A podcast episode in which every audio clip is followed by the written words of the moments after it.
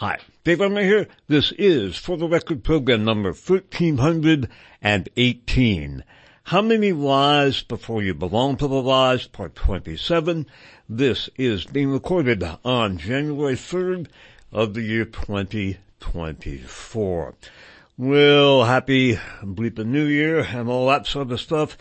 Uh, I don't think it's going to be very happy. Speaking personally, uh, I am not a pacifist, or haven't been, but I am so sick of hearing about war and killing. And I am just, oh man, too much. And I think the world is coming to an end. Anyway, very quickly, uh, if you like podcasts, uh, sister station WFMU is podcasting for the record.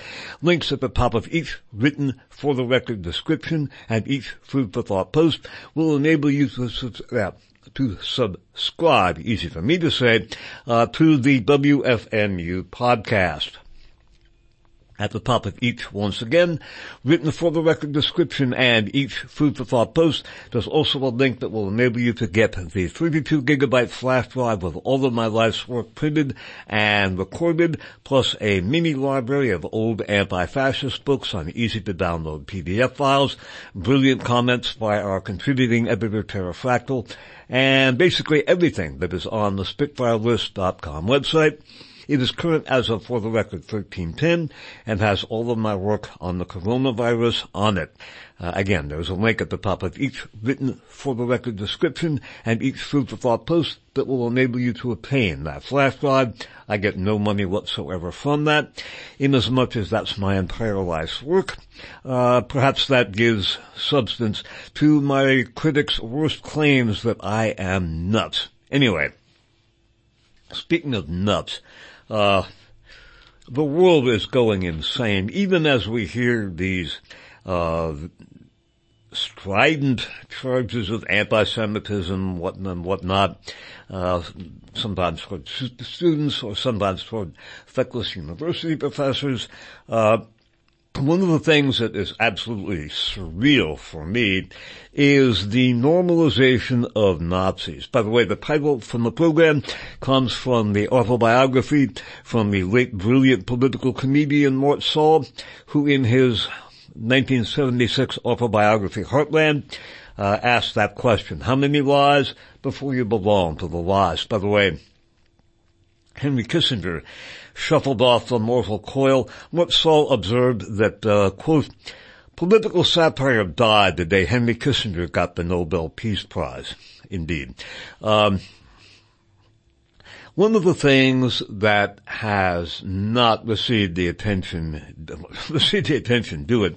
One of the absolutely surreal things about all the charges of anti-Semitism and what have you, is that with the Ukraine war, Nazis are being normalized, even praised as heroes. I think that's uh, far-fetched. Uh, on page 7 of the Western print edition of the New York Times of November 26, 2023, there's a full-page ad for a film by Bernard-Henri Levy called Glory to the Heroes, and it is glorifying the Ukrainian combatants. Glory to the Heroes was the, was the cheer, the salute of the OUNB and UPA combatants in World War II. It also has become the salute for the contemporary Ukrainian military and police and intelligence services. It is a fascist salute, and now it is being uh, portrayed uh, on a, in full-page ads for the Bernard-Henri Levy film. Even as Mr. Levy and others de- decried anti-Semitism. Large percentage of the guards at Auschwitz came from that organization. More from the New York Times, a wonderful little Christmas present. The New York, New York Times Western print edition from December 25th of 2023. Trapped in the steel plant, he was ready to die but not surrender by Marc Santora. And uh, it talks about a fellow, uh, a member of the Azov Regiment. But you wouldn't know that, on March 14th, he enlisted in the Azov Regiment, a former far-right militia group. No, it's not former anything. But again, the, the normalization, even glorification of Nazis. Remember where the Azov came from. Uh, excerpting, we've said this before, from Covert Action magazine of March 23rd of 2019, an article by Marlene Laruelle, L-A-R-U-E-L-L-E, and Ellen Rivera. Imagine geographies of Central and Eastern Europe, the concept of Intermarium, unquote. And it talks about Roman Zvarich, and he was uh, Yaroslav Stetsko's personal secretary in the early 1980s. Yaroslav Stetsko was the wartime president or leader of the Nazi satellite state of Ukraine and uh, not only endorsed but implemented the Nazis' ethnic cleansing programs in Ukraine. He then became the head of the uh, OUNB and uh, the anti-Bolshevik bloc of nations and uh, his personal secretary in the 1980s was, Roman Zvarich, excerpting from this. The co-founder of the CUN and formerly Yaroslav Stetsko's private secretary, the U.S.-born Roman Zvarich, born in 1953, represents a younger generation of the Ukrainian emigre community active during the Cold War and a direct link from the ABN to the Azov Battalion. Zvarich participated in the activities of the anti-Bolshevik bloc of nations in the 1980s. In February of 2005, after Viktor Yushchenko's election, Zvarich was appointed Minister of Justice. According to Andrei Beletsky, the first commander of the Azov Battalion, a civil paramilitary unit created in the wake of the Euromaidan, Zvarich was head of the headquarters of the Azov Central Committee in 2015 and supported the Azov Battalion with, quote, volunteers, unquote, and political advice through his Zvarich Foundation. The point being that Roman Zvarich, a direct link from the Ukrainian fascism of the World War II period to the Azov and other uh, fascist combatant elements of contemporary Ukraine. By the way, Zvarich was also appointed Minister of Justice in the Yushchenko administration or regime, as well as both regimes of Yulia Tymoshenko. That is the equivalent of Attorney General in the United States. So again, a direct line from the Ukrainian fascism of the World War II period to Ukrainian fascism today. But of course, now they're being lionized. Lionized by the New lionized by uh, Henri Bernard Levy, and uh, ain't we got fun. But no, no anti-Semitism there. Uh-uh. And speaking of Azovs, and uh, speaking of uh, the unwillingness or inability of journalists in this country to, to identify same, from the Gray Zone of November 24th of 2023, an article by Alexander Rubinstein, U.S. government-linked Ukraine activists hold pro-Nazi Veterans Day rally outside the White House. A recent rally in front of the White House featuring Nazi iconography has been wholly ignored by the same mainstream media outlets pushing the narrative of rising anti-Semitism. The two DC-based organizations behind the events collaborated with the Biden administration on a similar event last February. This Veterans Day on November 11th, passers-by outside the White House gates were met with the sight of the, the sight of protest signs bearing Nazi-inspired wolfsangels and protesters performing fascist salutes. While the rally may have fallen under the radar of the mainstream press, or was deliberately ignored, the U.S. government-owned Voice of America provided extensive coverage through their Ukraine branch. One photograph embedded in the story features Ukraine war veteran Roman Kashpur flanked by the White House and performing a fascist salute. Astonishingly, the second shot of the outlet's video report features a Wolfsangel. Rallygoers chanted, bring our heroes home and make Russia pay, unquote. Voice of America interviewed the rally's organizer, Natalia Shaporinska, whose talking, whose talking points sounded as though they could have come from the Ukrainian embassy itself. Quote, our main message today is for, quote, our main message today is a call for the release of prisoners, uh, defenders of Azovstal, like the hero uh, in the New York Times. We are now asking the United States for help to free them as soon as possible. Shaporinska has collaborated directly with the Biden administration during past initiatives. As revealed in the Gray Zone, she and a coterie of activists with long-standing ties to neo-Nazi militias managed to arrange for high-level Biden administration officials to speak at a rally this February, this past February. The two DC-based groups which organized the efforts, United Help Ukraine and U.S. Ukrainian activists, enjoy close ties to the Ukrainian embassy. U.S. Ukrainian activist is led by Nadia Shaporinska, who also co-founded United Help Ukraine. The latter is led by Tanya Albave, A-L-B-A-V-E. In February, the Gray Zone reported that Albave listed her employer as the U.S. Securities and Exchange Commission on LinkedIn, an account which she has since deleted. This August, Shaporinska was awarded the Ukrainian Order of Merit by President Volodymyr Zelensky. When the president visited the U.S. the following month, he personally presented her with the award. This past February, U.S. Ukrainian activists and another group co-founded by Shaporinska called United Help Ukraine held a rally commemorating the start of the war in Ukraine, which featured United States Agency for International Development Director Samantha Power as its keynote speaker. USAID, of course, has, all, all, has long served as a cover for various intelligence activities, particularly CIA. It was the co-founder of the EcoHealth Alliance, uh, Peter Daszak, along with the Pentagon, uh, that uh, was deeply implicated in the synthesizing of the uh, virus that ultimately was uh, cited as ultimately precipitated the COVID epidemic. This past February, uh, one more time. This past February, U.S. Ukrainian activists and another group co-founded by Shaporinska called United Help Ukraine held a rally commemorating, commemorating the start of the war in Ukraine. It featured United States Agency for International Development Director Samantha Power as its key speaker.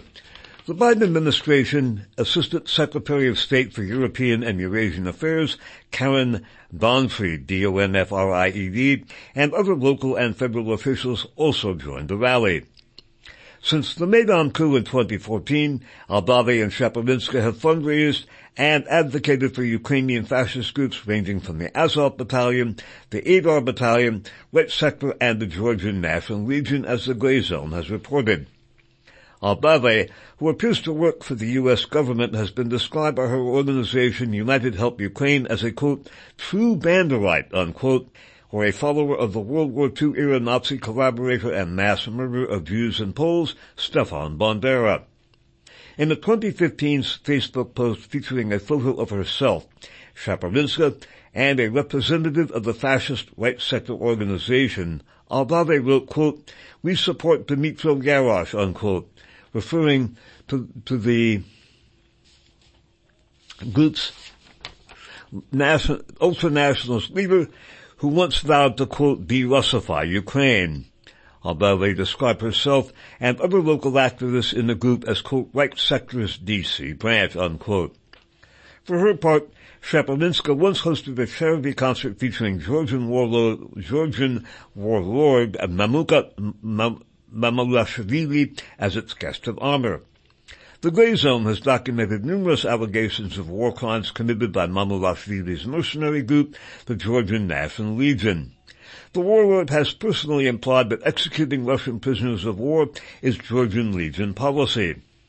Just months prior to the Georgian Legion event, Shaporinska and company held another charity concert for the Azov Battalion. At the time, Azov was led by Andrei Beletsky, an overtly fascist militant who was recently filmed receiving a medal of commendation from Zelensky. Beletsky has vowed to, quote, lead the white races of the world in a final crusade against Semite-led Untermenschen, unquote, and described the enemy of his movement as Jews and the political forces led by the, quote, real masters, unquote, who also happen to be Jews. As the global focus shifts from Ukraine to Israel-Palestine, the Biden administration has taken what it describes as a quote, landmark step to counter anti-Semitism, unquote, framing criticism of the genocide in Gaza as anti-Jewish hatred. Meanwhile, the administration continues to ignore the flamboyant fascism of the Ukrainian operatives in its orbit, even as it sends top foreign policy officials to appear at their rallies. Indeed, uh, that speaks for itself. Once again, Nazis rallying outside the White House for Veterans Day. Nobody knows nothing. VOA covers it, but doesn't talk about what was really there. and uh, it is something that uh, really needs to be, well, outed, and uh, I don't think it is going to be. Uh, a stunning development took place uh, very sh- a short time ago, this past fall, and that was a standing ovation given on the floor of the Canadian Parliament for Yaroslav Hunka, last name H-U-N-K-A. He was an officer with the 14th Waffen-SS Division, a Galician Waffen-SS Division. Again, he was given a standing ovation on the floor of the Canadian Parliament. And this is a, a an officer in a Waffen SS unit during World War II. Because the head of the, the first head of the Palestinian National Movement was also a, uh, had the rank of Major General in the Waffen SS. But, uh, again, no discussion of uh, anti-Semitism uh, in the Canadian Parliament. Apparently, the Canadian Jewish community didn't like it too much, but it has been glossed over for the most part. My guess is uh, a great many members of the audience have not heard of it at all. Turning now to the gray zone of September 26th of 2023, Canada's armor, this is an article by Max Blumenthal, Canada's armoring of Nazi vet exposes Ottawa's long-standing Ukraine policy. By celebrating a Waffen-SS volunteer as a quote, hero unquote, Canada's Liberal Party highlighted a long-standing policy that has seen Ottawa train fascist militants in Ukraine while welcoming in thousands of post-war Nazi SS veterans. Canada's second most powerful official, Chrystia Freeland, is the granddaughter of one of Nazi Germany's top Ukrainian propagandists. In the spring of 1943, Yaroslav Hunka was a fresh-faced soldier in the 14th Grenadier Division of the Waffen-SS Galicia when his division received a visit from the architect of Nazi Germany's genocidal policies, Heinrich Himmler. Having presided over the battalion's formation, Himmler was visibly proud of the Ukrainians who had volunteered to support the Third Reich's efforts. Eighty years later, the Speaker of Canada's Parliament, Anthony Rota, also beamed with pride after inviting Hunka to a reception for Volodymyr Zelensky, where the Ukrainian president lobbied for more arms and financial assistance for his country's war against Russia. Quote, we have in the chamber today Ukrainian war veteran from the Second World War who fought for Ukrainian independence against the Russians and continues to support the troops today even at his age of 98, will be declared during the September 22nd parliamentary event in Ottawa. His name is Yaroslav Hunka, but I am very proud to say he is from North Bay and from my riding of Nipissing Pinakaning. He is a Ukrainian hero, a Canadian hero, and we thank him for all his service. Rota uh, continued. Gales of applause erupted throughout through the crowd as Prime Minister Justin Trudeau, Zelensky, Deputy Prime Minister Chrystia Freeland, Canadian Chief of Defense General Wayne Eyre, and leaders of all Canadian parties rose from their seats to applaud Hunka's wartime service. Since the exposure of Hunka's record as a Nazi collaborator, which should have been obvious as soon as the speaker announced him, Canadian leaders, with the notable exception of Eyre, have rushed to issue superficial, face-saving apologies as withering condemnations poured in from Canadian Jewish organizations. The incident is now a major national scandal, occupying space on the cover of Canadian papers like the Toronto Sun, which quit, quote, did not see that coming, unquote. Nazi, of course, capital N-A-Z-I. Meanwhile, Poland's education minister has announced plans to seek Hunka's criminal extradition. The Liberal Party has attempted to downplay the affair as an accidental blunder, with one Liberal MP urging her colleagues to, quote, avoid politicizing this incident, unquote. Melanie Joly, Canada's foreign minister, has forced Rota's resignation, seeking to turn the speaker into a scapegoat for her party's collective actions. Trudeau, meanwhile, pointed to the quote, deeply embarrassing unquote event as a reason to quote, push back against Russian propaganda, unquote, as though the Kremlin somehow smuggled an, a nonagenarian Nazi collaborator into parliament, then hypnotized the prime minister and his colleagues Manchurian candidate style into celebrating him as a hero. To be sure, the incident was no gaffe. Before Canada's government and military brass celebrated Hunka in Parliament, they had provided diplomatic support to fascist hooligans fighting to install a nationalist government in Kiev, and oversaw the training of contemporary Ukrainian military formations openly committed to the furtherance of Nazi ideology. Ottawa's celebration of Hunka has also lifted the cover on the country's post-World War II policy of naturalizing known Ukrainian Nazi collaborators and weaponizing them as domestic anti-communist shock troops.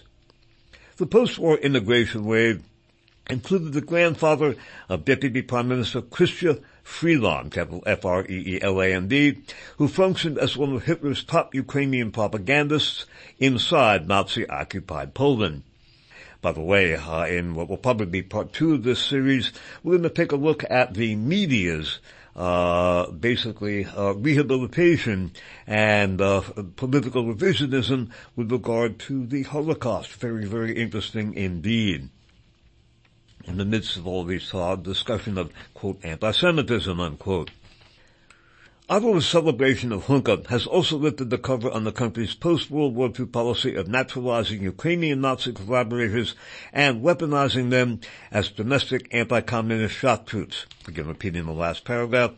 The post-war immigration wave included the grandfather of Deputy Prime Minister, Deputy Prime Minister Chrystia Freeland, who functioned as one of Hitler's top Ukrainian propagandists inside Nazi-occupied Poland. Though Canadian officialdom has worked to suppress this sordid record, it has resurfaced in dramatic fashion through Hunka's appearance in Parliament and the unsettling contents of his online diaries. We welcome the German soldiers with joy, unquote, the next section here. In the March 2011 edition of the Journal of the Association of Ukrainian Ex-Combatants in the U.S. contains an unsettling diary entry which had gone unnoticed until recently. Authored by Yaroslav Hunka, the journal contained, the journal consisted of proud reflections on volunteering for the 14th Grenadier Division of the Waffen-SS Galicia. Hunka described the Nazi Wehrmacht as, quote, mystical German knights, unquote, when they first arrived in his hometown of Berezhany, capital B-E-R-A-Z-H-A-N-Y, and recalled his own service in the Waffen-SS as the happiest time in his life. Again, this is the guy who was given a standing ovation on the floor of the Canadian Parliament. In my sixth grade, he wrote, out of 40 students, there were six Ukrainians, two Poles, and the rest were Jewish children of refugees from Poland. We wondered why they were running away from such a civilized Western nation as the Germans, unquote.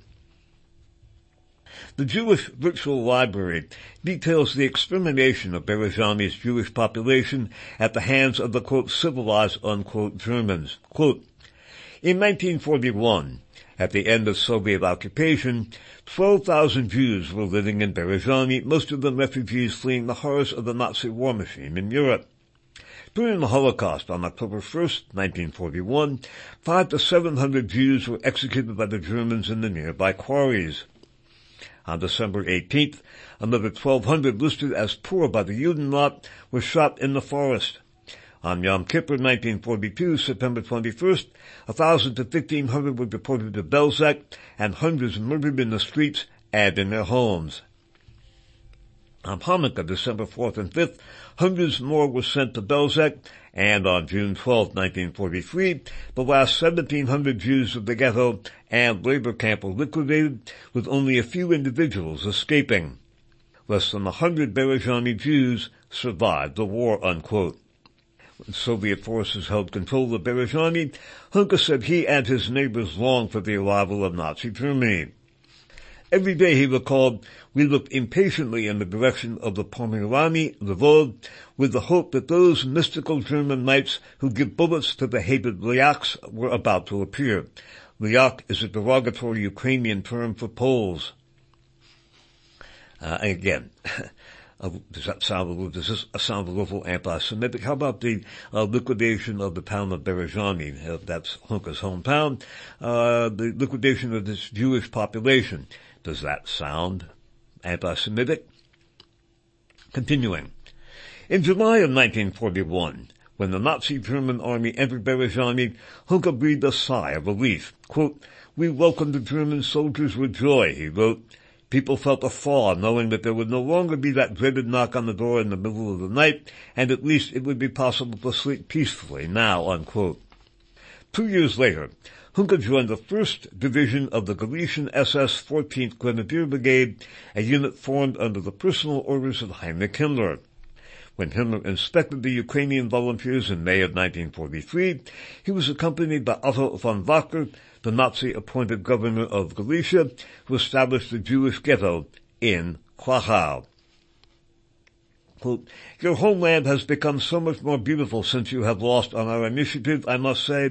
Those residents who was so often a dirty blemish on Galicia's good name, namely the Jews, unquote. Himmler reportedly told the Ukrainian troops, I know that if I ordered you to liquidate the Poles, I would be giving you permission to do what you were eager to do anyway, unquote. In the next section, Hitler's elite torturers and murderers have been pa- have been passed on RCMP orders, unquote. That's the Royal Canadian Mounted Police.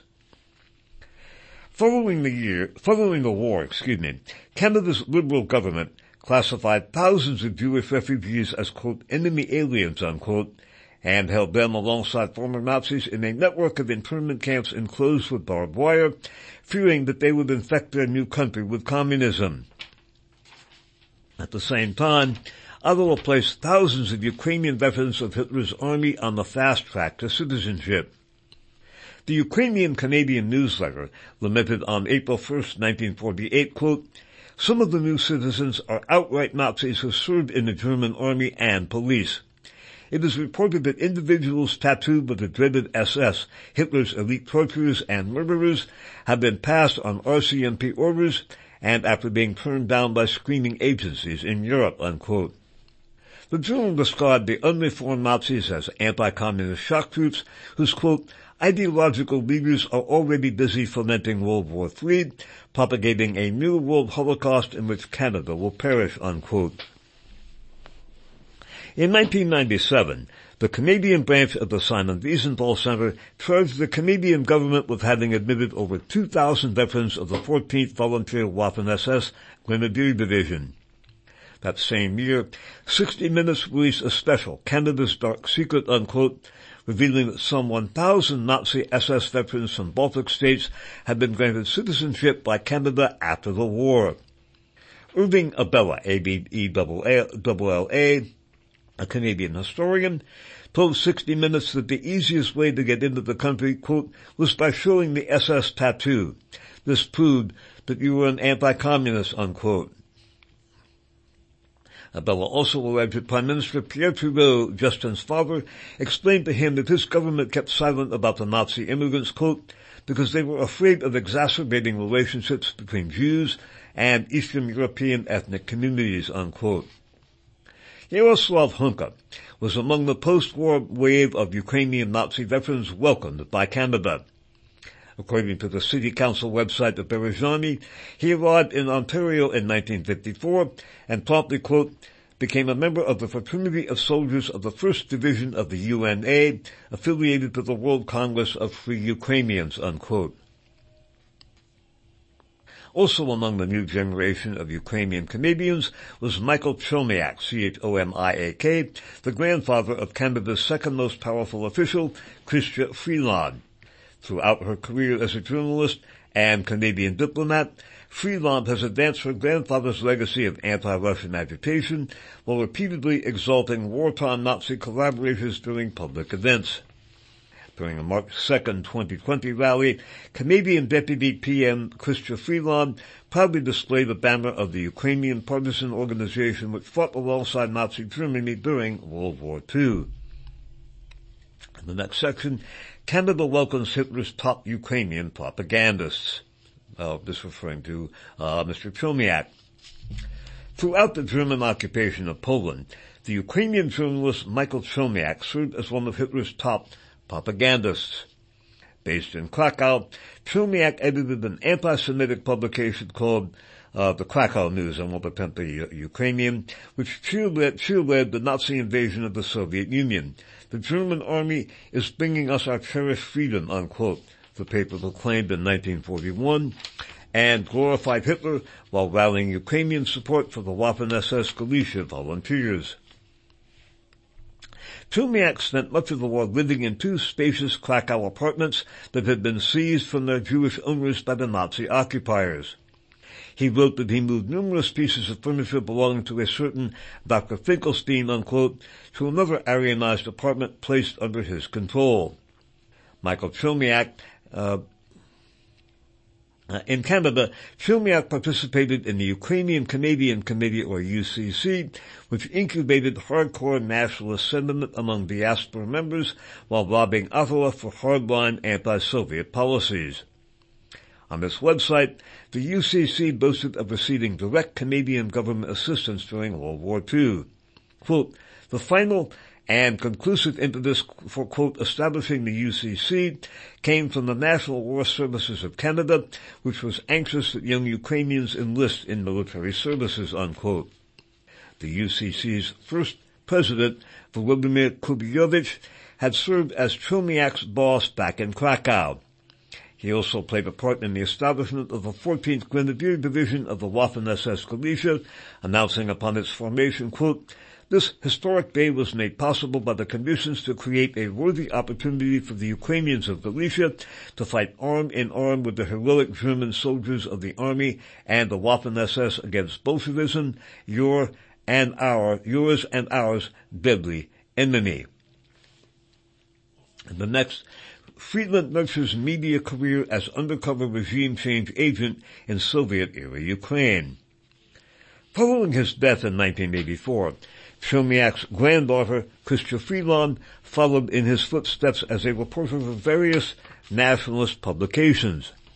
This is very important because note how this uh, basically uh, uh, a cheerleader for Ukrainian fascism uh, was able to appoint to be appointed to media organizations which are giving you the quote truth unquote. Again, serpents walk anybody?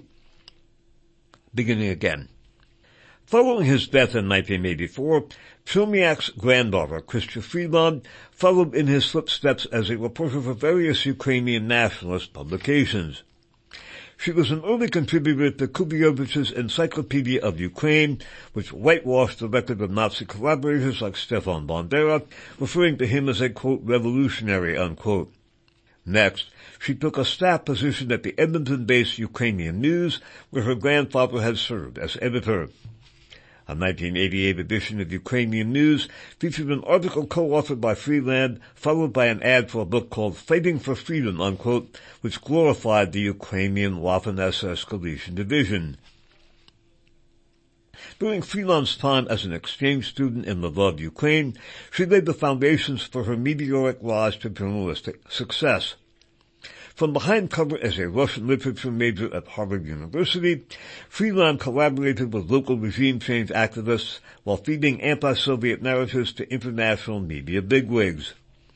Quote, countless tendentious, unquote, news stories about life in the Soviet Union, especially for its non-Russian citizens, have her fingerprints as Ms. Freeland set about making a name for herself in journalistic circles with an eye to her future prospects, the Canadian Broadcasting Corporation reported.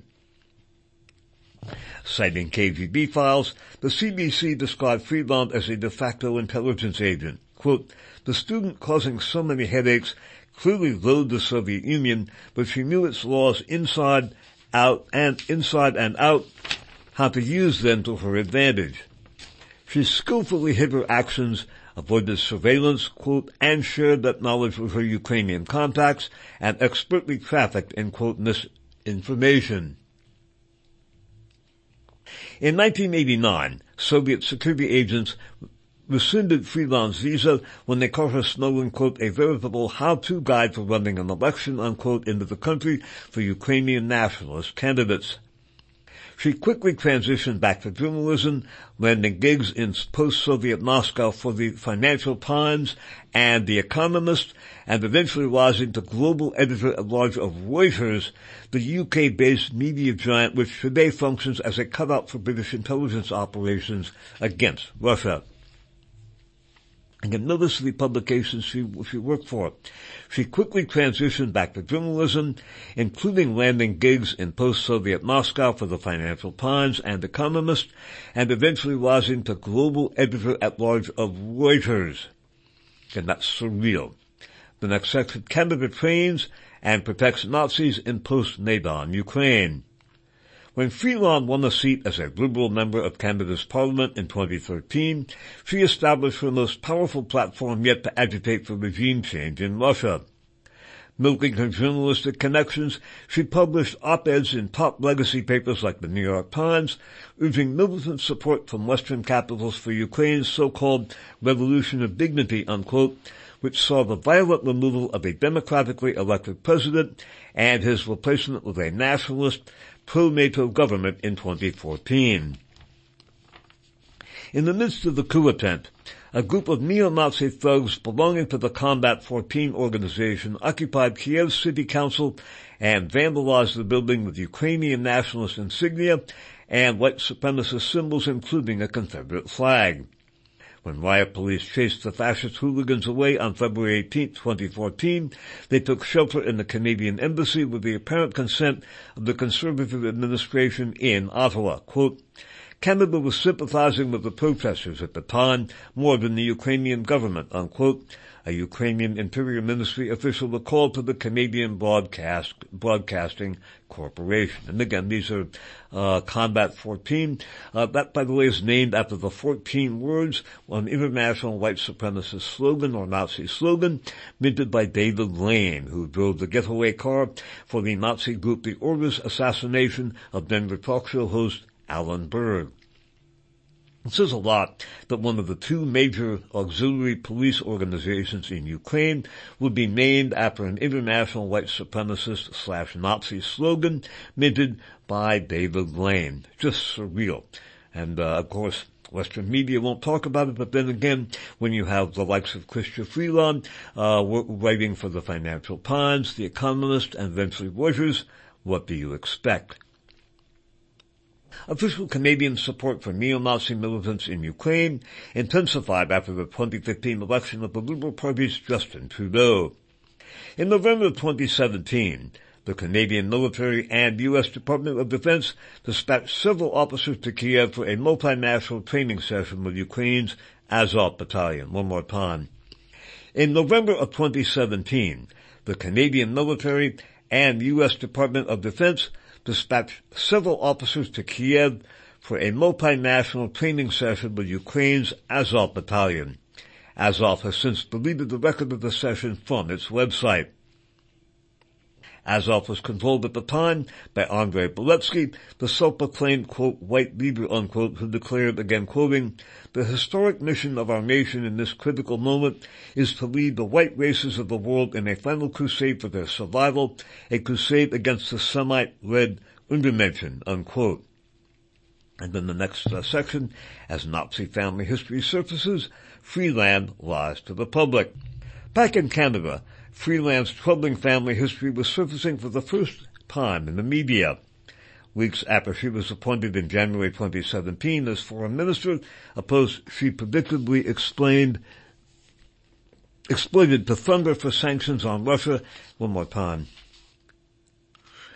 Back in Canada, Freeland's troubling family history was surfacing for the first time in the media weeks after she was appointed in January of 2017 as foreign minister, a post she predictably f- exploited the thunder for sanctions on Russia and arms shipments to Ukraine. Her grandfather's role as a Nazi propagandist in occupied Poland became the subject of a raft of reports in the alternative press. The Trudeau government responded to factual reports by accusing Russia of waging a quote, waging a campaign of cyber warfare.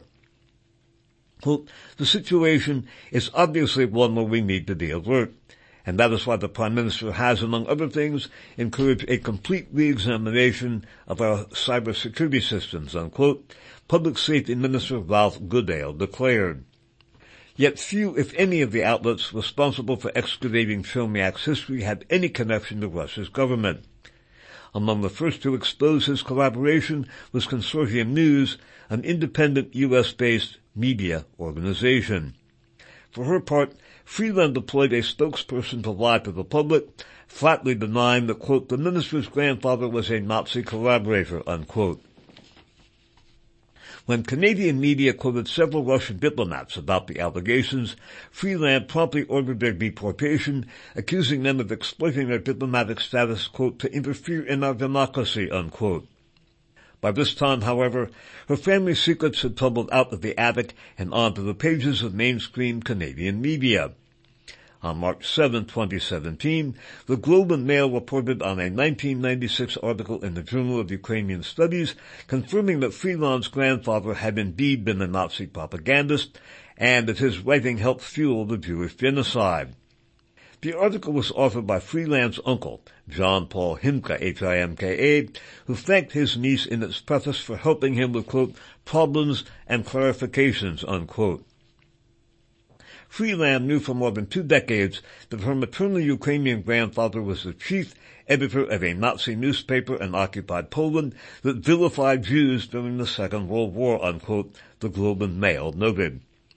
After being caught on camera this September, clapping with unrestrained zeal alongside hundreds of peers for a veteran, for a Ukrainian veteran of Hitler's SS death squads, Freeland once again invoked her authority to scrub the incident from her record. Three days after the embarrassing scene, Freeland was back on the floor of Parliament, nodding in approval as Liberal House Leader Karina Gould, quote, introduced a resolution to, to strike from the appendix of the House Commons debates, unquote, and from any House multimedia recording, the recognition made by Speaker Anthony Rota of Yaroslav Hunka. Of course, the media haven't talked much about it either uh, stop and ask yourselves how many of you heard about a, uh, a, a Waffen SS officer getting a standing ovation on the floor of the Canadian Parliament. Then again, given that the Deputy Prime Minister of uh, Canada is the daughter of uh, one of the top uh, of a top Nazi propagandist, Ukrainian Nazi propagandist, perhaps that's not that surprising.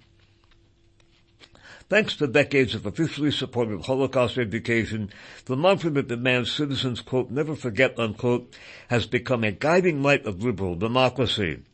In present-day Ottawa, however, this simple piece of moral guidance is now treated as a menace which threatens to unravel careers and undermine the war effort in Ukraine.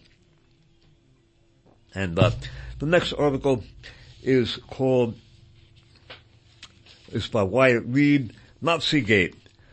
Canada's top general won't apologize for applauding Ukrainian Waffen SS. That began by Wyatt Reed from the Grey Zone of September 28, 2023. As Canada's top officials express embarrassment for honoring a World War II Nazi collaborator in Parliament, the leader of the country's military, General Wayne Eyre, refuses to apologize for his standing ovation. The Canadian military has trained Ukraine's notorious neo-Nazi Azov battalion for years. Canadian politicians have been in frantic damage control mode since feeding a former member of the Waffen SS during a parliamentary reception for Ukrainian President Volodymyr Zelensky on September 22nd. The Speaker of Canada's House of Commons, Anthony Rota, resigned following the incident, while Prime Minister Justin Trudeau lamented it as, quote, extremely upsetting, unquote, and opposition leader Pierre Poilievre branded the affair, quote, the biggest single diplomatic embarrassment in Canada's history. But amid the, uh, but amid the gratuitous public rights of, of yeah. One more time. But amid the gratuitous public rights of contrition, one influential official has been conspicuously absent, Canada's highest ranking general. According to the Ottawa Citizen, Chief of the Defense Staff General Wayne Eyre has, quote, declined to apologize for his standing ovation, unquote, for Yaroslav Hunka, the now notorious 98-year-old former member of the 14th Waffen, Grenadier, Division of the SS, whose members gained international infamy for hunting down anti-Nazi partisans, massacring thousands of civilians, and burning hundreds of Polish villagers alive. The notion that the Nazi proclivities of figures like Hunka could have escaped Eyre's notice now appears increasingly remote. In 2017, Ukraine's Azov battalion published photos on their website publicizing their meeting with high-level Canadian military officials who had arrived in Ukraine to help train the notoriously neo-Nazi infested unit, which was officially incorporated into the Ukrainian National Guard. A year later, Azov posted photos on its official social media channels showing Canadian military attaché Colonel Brian Irwin, IRWIN, meeting with its personnel. Responding to a query from journalist Asa Winstanley, W-I-N-S-T-A-N-L-E-Y, a Canadian military spokesman justified training the fascist military on the grounds that the session, quote, includes ongoing dialogue on the development of a diverse and inclusive Ukraine, unquote. Uh, well, but uh, speaks for itself. And uh, an article now, uh, very brief section from Covert Action magazine of October 20th of 2023. This is by David Starr, S-T-A-R-R.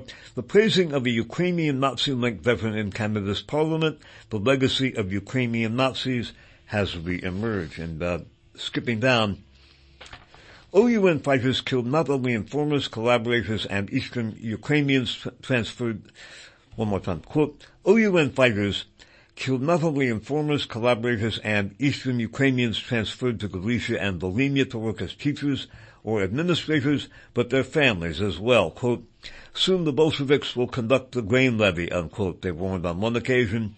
Anyone among you who brings grain to the collection point will be killed like a dog and your entire family butchered, unquote. The OUN killed 30,000 people before the Soviet Union wiped out the resistance in 1950. Eventually in 1959, Lazar wrote, that's a fellow who wrote a book about um, the, the Bandera. A Soviet agent, and it talks about the alleged assassination of Bandera by the KGB. Bogdan Stashinsky actually appears to have been a deep cover OUN operative. Point here that the OUN killed 30,000 people before the Soviet Union wiped out the resistance in 1950. That is an allusion to something we've spoken about in many shows. We've spoken about it in AFA program number one, and we also talked about it in uh, for the record programs number 1228 and 1229, How Many Lies Before You Belong to the Lies, parts 1 and 2. Uh, long story made short. Uh, the one of the guerrilla groups that uh, was fighting against the Soviet Union uh, in the Nazi era were the werewolves. They also did some fighting against the Americans as well. Radio Werewolf's cry was, quote, better dead than red, unquote. That's where that comes from. And the uh, werewolf fighters in Ukraine were under the uh, under the supervision of the uh, monitoring of the Gehlen organization, and they essentially jumped from the Nazis to the Gehlen organization to the CIA, in effect changing uniforms, but this was a continuity of combat in Ukraine from the period of World War II to the present. And it's worth noting that uh, uh, basically that fact because it is one of the things that uh, has led us to the position we're in today. Now, uh, we are undoubtedly not going to have time to finish this article in this program. We will come back to this in our next program as well. And actually, what we'll, we'll, probably do is to uh, read the uh, reread the entire article starting from the beginning. However, a very important article noting the media revisionism the, that has taken place in the wake of the uh, l'affaire Hunka, as a, a French uh, a French-speaking Canadian might call it. This is from the website of Fairness and Accuracy in Reporting uh, from November 24th of 2023. It's by Gregory Shupak, S-H-U-P-A-K.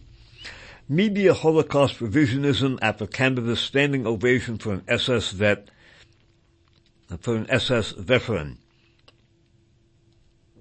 And, uh, this is, uh, about what the media have been doing. Now again, this media revisionism should not be all that surprising in light of the fact that Chrystia Freeland worked for the uh, Economist, for the Financial Times, and for Reuters.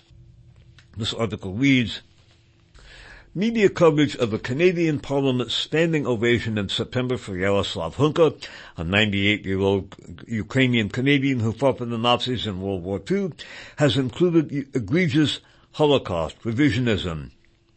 On September 22nd, following Ukrainian President Volodymyr Zelensky's address to the Canadian Parliament, Canada's then Speaker of the House, Anthony Rota, introduced Hunka. We have here in the chamber today a Ukrainian Canadian veteran from the Second World War who fought for Ukrainian independence against the Russians and continues to support the troops today. Rota went on to call Hunka a Ukrainian hero, a Canadian hero, and we thank him for all his service. Parliamentarians of all political parties gave Hunka two standing ovations and Zelensky raised his fist to salute the man. Then the New York-based Forward pointed out that Hunka had fought for the 14th Waffen Grenadier Division, also known as the Galicia Division of the SS. The SS, short for Schutzstaffel Protection Squadron, was the military wing of Adolf Hitler's Nazi Party. And uh, this next section, a complicated past. You have to tread softly on these issues, unquote, said the main expert used by the CBC to discuss the topic of Ukraine and Nazism. And by the way, in this article, there are numerous uh, citations for what they talk about. And there was uh, covering the subsequent conference of the CBC from uh, September 28th to 23, when the headline, quote, Speakers honoring a former Nazi soldier reveals a complicated past, say historians, unquote. In the context of the Holocaust, quote, complicated, unquote, functions as a hand-waving euphemism that gets in the way of holding predators accountable. If a decision is, quote, complicated, unquote, it's understandable, even if it's wrong. Digital reporter editor Jonathan Mignot, who wrote the piece, soft-pedaled the Galicia division in other ways, too. He said that some of the Ukrainians who joined it did so, quote, for ideological reasons in opposition to the Soviet Union in hopes of creating an independent Ukrainian state, unquote. That's quite a whitewashing of the ideological package that goes with signing up for the SS, leaving out that this vision for, unquote, independent Ukrainian state, unquote, included the extermination of Jewish, LGBTQ, Roma, and Polish minorities. As far as the quote, hopes of creating an independent Ukrainian state alibi, Per Anders Rudling from the Journal of Slavic Military Studies of 2012 documents that, quote, there is no, ver- there is no overt indication that the unit of Ukrainian Waffen SS recruits in any way was dedicated to Ukrainian statehood, let alone independence. That is a surreal piece of analysis, absolutely surreal. The next caught between Hitler and Stalin. Toronto Star columnist Heather Mallick, M-A-L-L-I-C-K, of September 26, 23, mocked Poland for wanting to extradite Hunka, whose unit massacred whole Poles during World War II because, quote, Poland has a notorious history of anti-Semitism, unquote. Toronto Star columnist Heather Mallick also used the word, quote, complicated, unquote, to diminish Nazi atrocities and mock the Polish government's interest in having Hunka extradited for war crimes. Funny, they've had 73 years to ask Canada before him. It's almost as if Poland has a notorious history of anti-Semitism. but that's crazy talk. Luther should have understood how complicated history is, how post-Holodomor, a Ukrainian caught between Hitler and Stalin made a fatal choice. We can hate Hunka for that. We can hate Hunka for that now. I do. But would every Canadian MP have made, quote, immaculate choices inside Stalin's bloodlands in 1943? Of course, you and I would have been heroic, joined the White Rose movement, been executed for our troubles. But everyone, Mallick refers to Ukraine as, quote, Stalin's bloodlands, unquote, citing the Holodomor, the 1930s famine in the Soviet Union that killed an, estimated 3.5 million Ukrainians, as well as millions in other parts of the USSR. That part does not get talked about. Yet her link takes readers to a review, a review of the book Bloodlands, Europe Between Hitler and Stalin, which, its own flaws notwithstanding, pointed out in the Jacobin magazine of September 9th of 2014, discusses the killings in Ukraine and elsewhere by Stalin, and on a significantly more egregious scale, Hitler. Acknowledging, acknowledging that the phrase she's borrowing refers to both Soviet crimes and the Nazis' genocides would have made the choice of joining the Nazis seem rather less sympathetic. Meanwhile, Mallick's baffling comments on Poland erase the Nazis' systematic killing of Polish people. Polish history has indeed been marred by horrific anti-Semitism, with many Polish people complicit in the Holocaust, as she glibly references. This does not erase the fact that the Nazis also murdered 1.8 million non-Jewish Poles, or negate Poland's desire to see their killers brought to justice. As Lev Golinkin in the forward of September 24, 2023 points out, the Galicia division of Hunka belonged to was visited by SS head Heinrich Himmler, who spoke of the soldiers' quote, willingness to slaughter Poles, unquote. Three months earlier, SS Galishina subunits perpetrated what is known as the Huta Pieniaka massacre, burning 500 to 1,000 Polish villagers alive. And again, we're going to uh, take this article up because we're almost out of time.